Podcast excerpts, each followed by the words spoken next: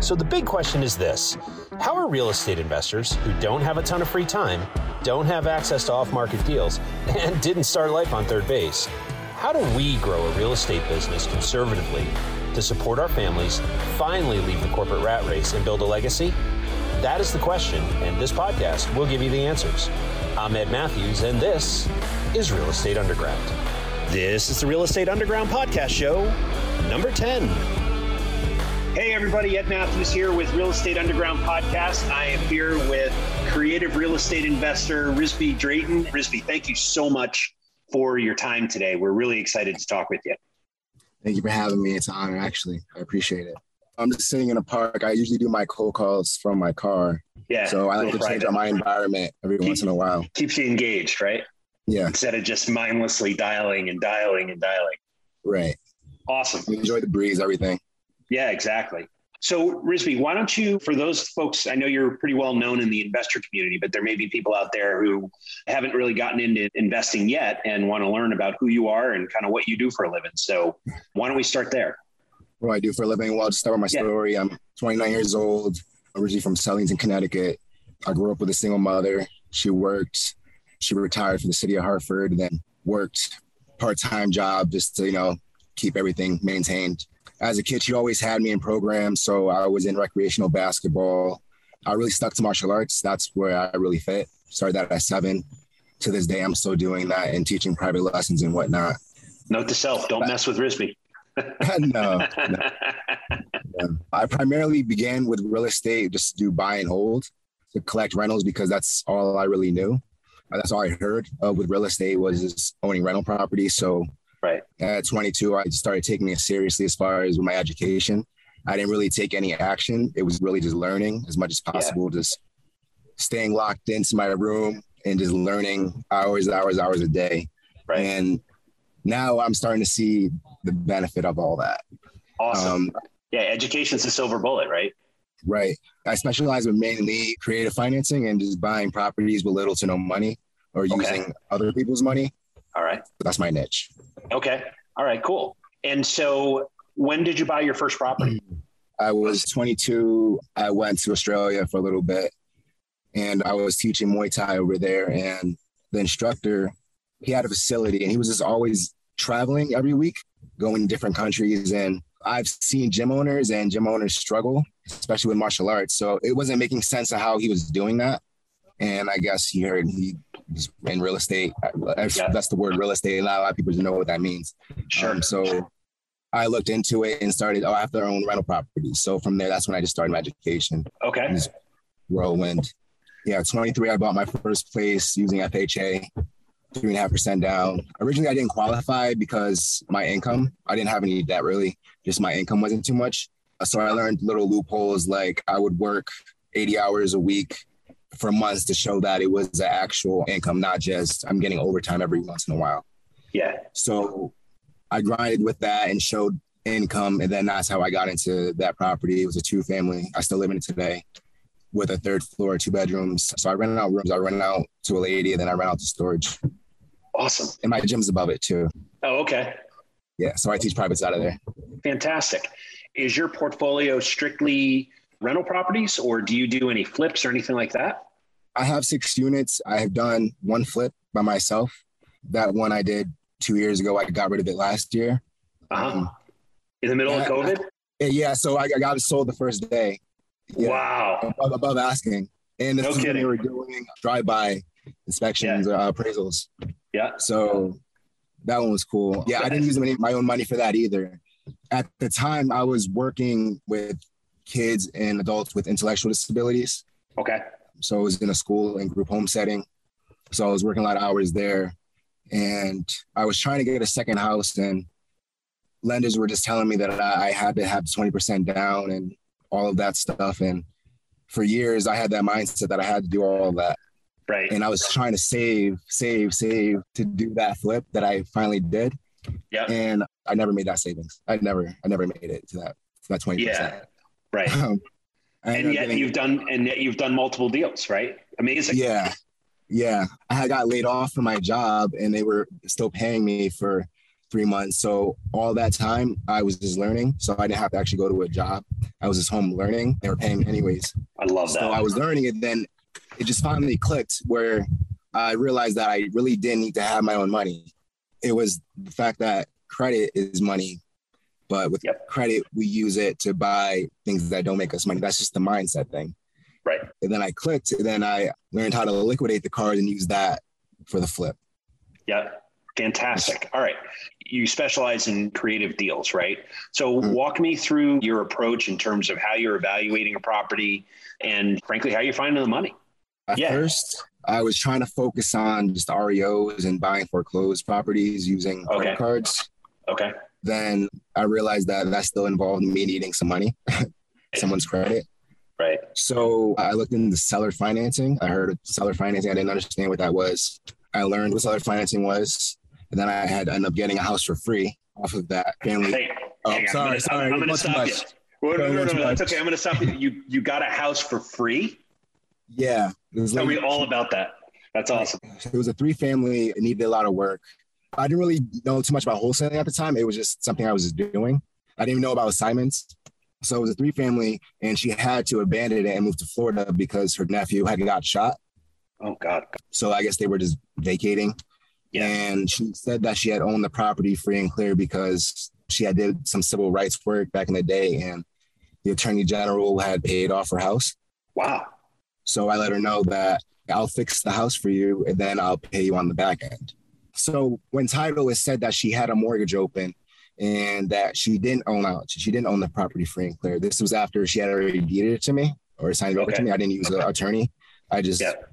went down to it. it. Yeah. Yeah. And, and then I had a title search done. And then they're telling me that you can't take this over because they're gonna foreclose on it. And they ended up foreclosing on it. I only lost four thousand because I just cleaned it out. Yeah. So that was that deal. Okay. The foreclosure right. didn't, didn't affect my credit or anything because I didn't use that. She just gave me the house. Sure yeah, it affected her credit, unfortunately.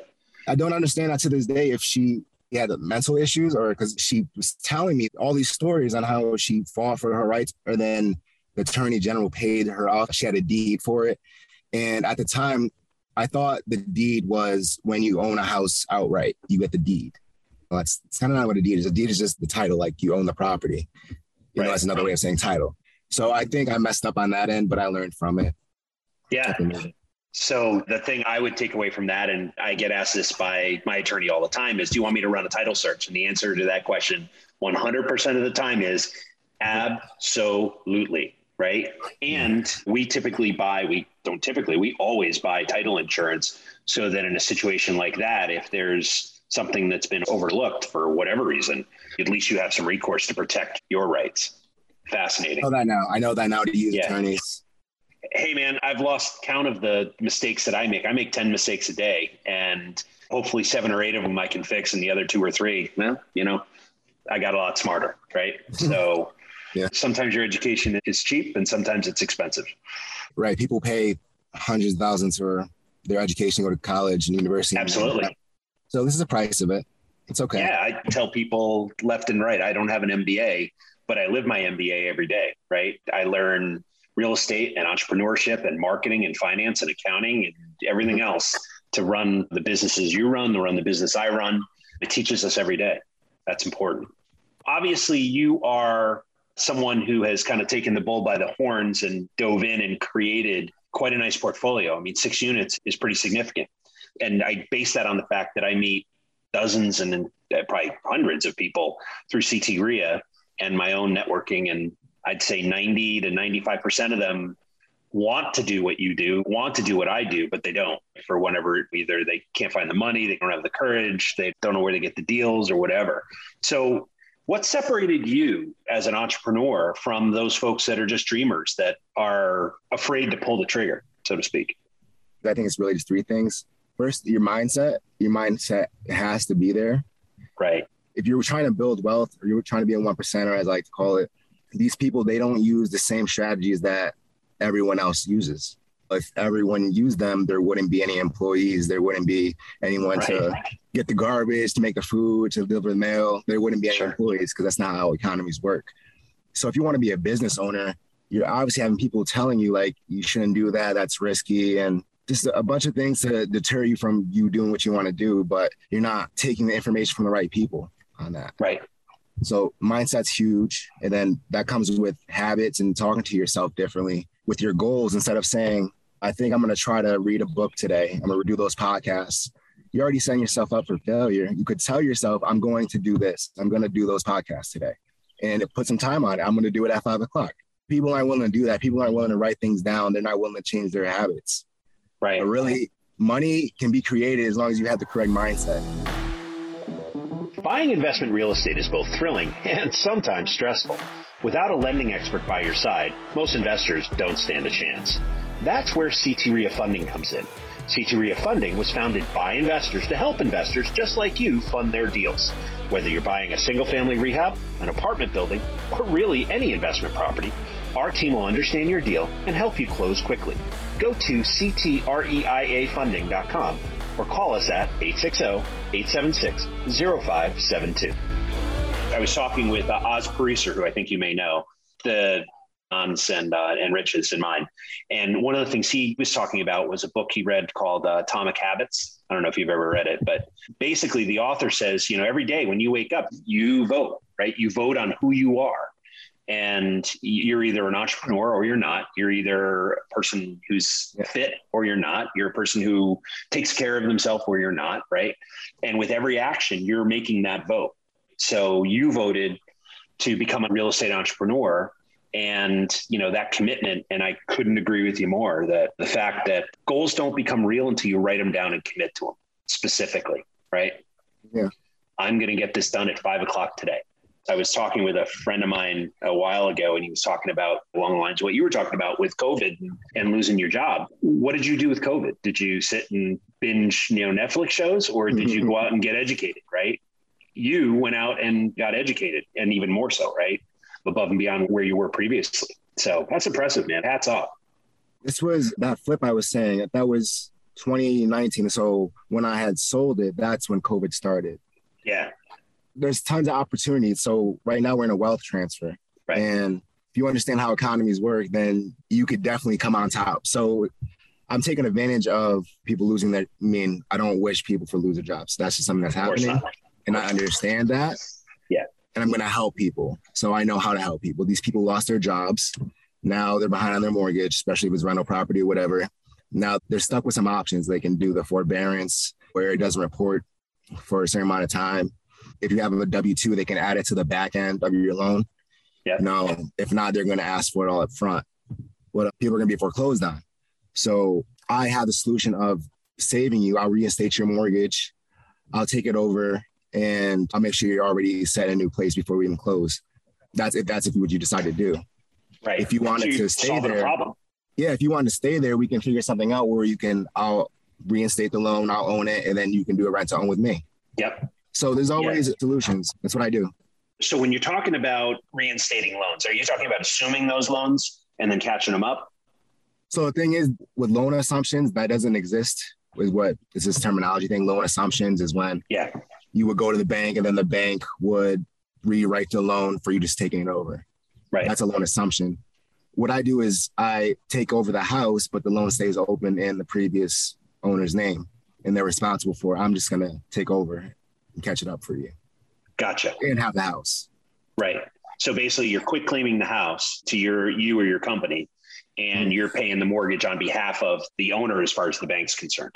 Yeah. Okay. So they don't. And, so with banks, they don't care. As long as they get their payment, they're happy. And that's the key right there, right? Is the due on sale clause. You always hear about, oh, you can't do what you're describing, right? But the mm-hmm. fact is, you can because the bank, Chase Manhattan Bank, doesn't care if they get the check from Ed Matthews or Risby Drayton. It doesn't mm-hmm. matter. What they want is they want their 2000 bucks or whatever yeah. it is. So let me ask you, it sounds like you are very educated in this space and you've figured out a bunch of angles that most people don't even take advantage of. You were talking about mindset and surrounding yourself with people that are behind you, right? So what's the best advice you've ever gotten? And I'm just curious who gave it to you take information from people who have done or doing what you're trying to do. Grant Cardone. I heard that at his 10X conference a couple years ago. Yeah. What was that's, that like? when I it changed my life because I think that was like the I don't know. I've been working on the mindset thing But going to that, it's like there's a whole nother side, like the whole habits, like writing. I was always against like writing your goals down and stuff. I have a vision board, I, I have that up. But like with goals, it's like I know what I need to do. Right. And with all those successful speakers, they were all doing the same thing. So I might as well just follow the blueprint. Right. Know? Model those before you, right? Yeah. That have done what you want to do. I agree. Okay. You've obviously read a bunch of books. I'm just curious from a business perspective, what's the most impactful or the best business book you've ever read? Honestly, I'm more of a podcast guy. Okay. Audio, so audio guy. Let's talk about I that. like to move around and maximize my time. That makes yeah, sense. Totally. It will be another Grant Cardone, Sell or Be Sold. Okay. Mainly just because he shows you how to handle rejection and how to overcome objections, especially if you're trying to do off market deals. You have to talk to people. Yeah. And a lot of people are going to say no. A lot of people are going to hang up. And if you don't perfect your script and how to talk to people, if you might sound robotic or people are going to know that. And they might right. test you with objections that if you don't know the right response, then they'll just hang up the phone on you. Sure. I take those objections as that's just a hurdle. You're not fully uninterested with what I'm saying. It's just I have to get over this hurdle and then I can get to you. Yeah. That's not a problem if you want me to get there. Right. But they've got to believe, right? They got to believe that you're a good guy and that you're dealing straight with them, right? It's really just this giving them value. I mean, I'm not going to convince anyone. I already know I have a solution for you. I'm just going to give you as much value as possible. And if you decide that's what you want to do, then I'll help you. Fantastic. So, as far as real estate specific podcasts, what are some of your favorites? Listen to Bigger Pockets. I started doing the subject to before Pace Morby, but I'm starting to I'm listening to his stuff. His stuff's really good. Chris Crone, mm-hmm. Jay Morrison, those, and I listen, I listen to different the RBCs, which is real estate, business, and credit. So I listen to all three of them because you need all of them to do what I'm trying. Okay, what I do. Awesome. So you mentioned credit. Who's somebody you're listening to these days about building your credit? The credit game. He's good. Uh huh. What's this other guy's name? He's always having uh, different credit union cards and how to get approved for high limits on those. I'll study different companies like Funding Grow. I, I use their service and I basically okay. just copied. So I only need to see something one time yeah. or, or hear something one time and then I'll learn. As long as it's real estate related, I can use credit. I'll just learn as much as I can on that or everything on yeah. that. Yeah. And then I'll just figure it out myself. So with Funding Grow, they're a third party that gets you business credit. So uh, they have the requirements on how you access business credit, how to liquidate the cards, all this information. So I learned it and now I just do it for other people. And now you don't need them anymore, right? No. Yeah, that's fantastic. Clearly, you've got an entrepreneurial mind. And I'm curious, you probably could have done anything, right? You could have gone in to be a stockbroker or a trader or anything. Why'd you pick real estate? Real estate is all around us. Yeah. We're born in it, the hospitals. Yeah. Living in houses, condos, apartments. We use it, malls, roadways, and we die in it, the land. It's real. We can touch it. We can send mail to it. We can live in it. A stock, that's just a piece of paper. It doesn't even exist. These 401ks, you're giving money to someone else to do whatever they want with it. I know they know what they're doing, right? Yeah, yeah. I can control something that's going to be here when I die. My children's children is going to, that's physical. That business or company can die as a lifeline on that. Yeah, I mean the S and P 500 from 1900 to 2000. I don't believe there's one company that was in the Fortune 500, S and P 500 back in the early 20th century versus if you look at those same lists today, none of those companies exist. Right. There you go. so we've already talked about one of your deals, the no money down deal, which I still am fascinated by. What about another deal that you're particularly proud of? The one that I got last October. This was one that the guy was trying to sell it on the market for a year. I ended up staying in contact with him every couple months. It wasn't on top of him every month. Yeah. But he ended up selling me the house. So it's a two family and the tenants weren't paying nobody wants to buy a house that tenants aren't paying, especially with COVID sure. going on. Right. You know, but that doesn't scare me because I've educated myself enough to know how to position with the tenants. I can put myself in a position where I'll be good with the tenants. So I inherited tenants that weren't paying. I bought it subject to. He was a little behind on his mortgage, not a lot, but he had a tax lien and he wanted 20,000. So originally he had it up for 160 and I had got it for 98 because wow. how I bought it. Yeah, and it's worth 250. With creative, I, I don't really like with creative financing. It's like looking at something backwards. So I looked at the ARV, the 250, and then what the mortgage was, and then that's my equity. So as long as the renovation covers it, some for me to get it reinstated to make the payments if they're not going to pay eviction, all these things. If there's enough equity to cover all of that, then it makes sense. Yep. So I let him know that I'll buy it, you know, because he was living in New York and he was out of state. So he, they were just running the house. The yard is a mess. They're wow. paying now, which is good. But I had agreed to take over his payments and then three or five years I'll cash him out. And he was happy with that. So I had given him some money at closing. I had broke it down. It gets pretty complex. I set it up where I would give him some money at closing and then I'll give him some money in a couple months because he wanted more than 20,000, but I was going to give him 20,000. Okay. I worked. So I gave him some up front and then that gave me time to go into the property and stabilize it, get the new tenants on board that I'm the property manager. Yeah. I'm willing to forgive your rent, blah, blah, blah, blah, blah, if you go on lease, which is the whole point of me doing that was structuring a position with them too legally. So I have paper, not just because they didn't have anything with the other guy. They had a month to month, but I didn't see any leases. I didn't even right. see the first unit. And I knew that the backyard was all their stuff. So I bought a sight unseen on that unit. But everything, it all, it all made sense. So I gave him some money at closing. I went in, got them to start paying rent, and then I gave him the rest of the money. So what I did was I pulled out a second mortgage the day I bought the house of his equity and used that to cover everything. Brilliant. That's fantastic. yeah. Okay. So kind of cool. Very cool. Where there's a will, there's a way, right? And this is just one big math problem. And if you can figure the arithmetic out, there's a deal. I love how you said you come at this from behind, right? That you're kind of deconstructing this deal so that you can create a perspective and understand the math better than anybody else that is potentially evaluating this, who's just looking at this from a how do I finance this deal, right? They're probably not even thinking the way you think. They might advantage. be thinking about financing. They're probably thinking of, well, I think about a couple things. I think about the investment, how much money my return is going to be on the investment, the return yep. on my cash that I have to use or credit or whatever, however I find the funds. I try to find it to do with literally no money, like how I did it. I literally use his equity to buy everything. So my returns are infinite. Right. And over time, you're going to get those tenants to pay. And once they start paying, that building becomes, like you were saying earlier, a lot more valuable immediately. Right. There's still mad value. Yeah. Then you bring the rents up to market and you reinvest that money to make the building even nicer. And over time, you've bought an ugly building, but you're ugly. to. Hey, it wasn't no ugly. No, the heaters were new. The second floor had just been renovated. It just needs new floors in the kitchen and throughout. It has new heating. I just did the roof because I had a leak. So I just did a roof and I fixed the furnace. I fixed the fan in there. Yep. And added a sump pump. And they're paying wow. utility. Like it's that's sick. Simple. That's really great. Simple. Congrats. Thank you. So let me ask you, when you're not doing real estate or chasing down deals, what do you like to do? How do you keep yourself busy? I teach Muay Thai twice yeah. a week and boxing. Hang out with my two dogs, Prince and Riley. I love them. Yeah. I'm a dog trainer too, so I like to train them. They're awesome. super obedient. They know hand signals on. They're really cool dogs. I post them on my Facebook a lot. Honestly, I've been locked in, so I've been self-employed for about almost four years.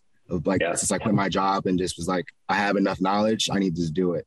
Once yeah. I figured out that I didn't need money and I used credit cards, then it was just a wrap after that. That's when I quit and I just focused.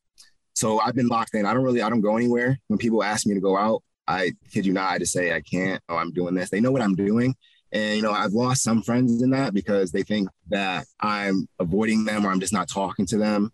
I'm really not talking to anybody. I'm locked. You're locked in. in. Yeah. Like you see me in the park. I, this is what I do. By my, I'm always by myself. I don't listen to the radio. I'm always in silence. I'm always just improving my mind. Like, how can I do something? Listen to a podcast or always losing my time because I don't know how much time I have here. So I'm just trying to build generational wealth and I have to sacrifice to do that.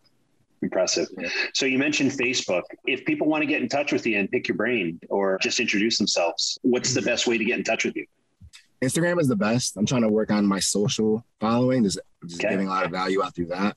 It's MR underscore ROI underscore, Mr. ROI. I'm also open to JVing with anybody in Connecticut. If they have something locked up or any agents, like agents are very hard to work with because they have a strict way of real estate and they know one way of real estate. So when I tell them I could do this, they're just like, hang up. They just don't believe anything I'm saying. Right. They don't understand. um, they don't, but I do have solutions for all their clients who are considering short sales or just want too much. Yeah. yeah, they can find me on Instagram, MR underscore ROI underscore.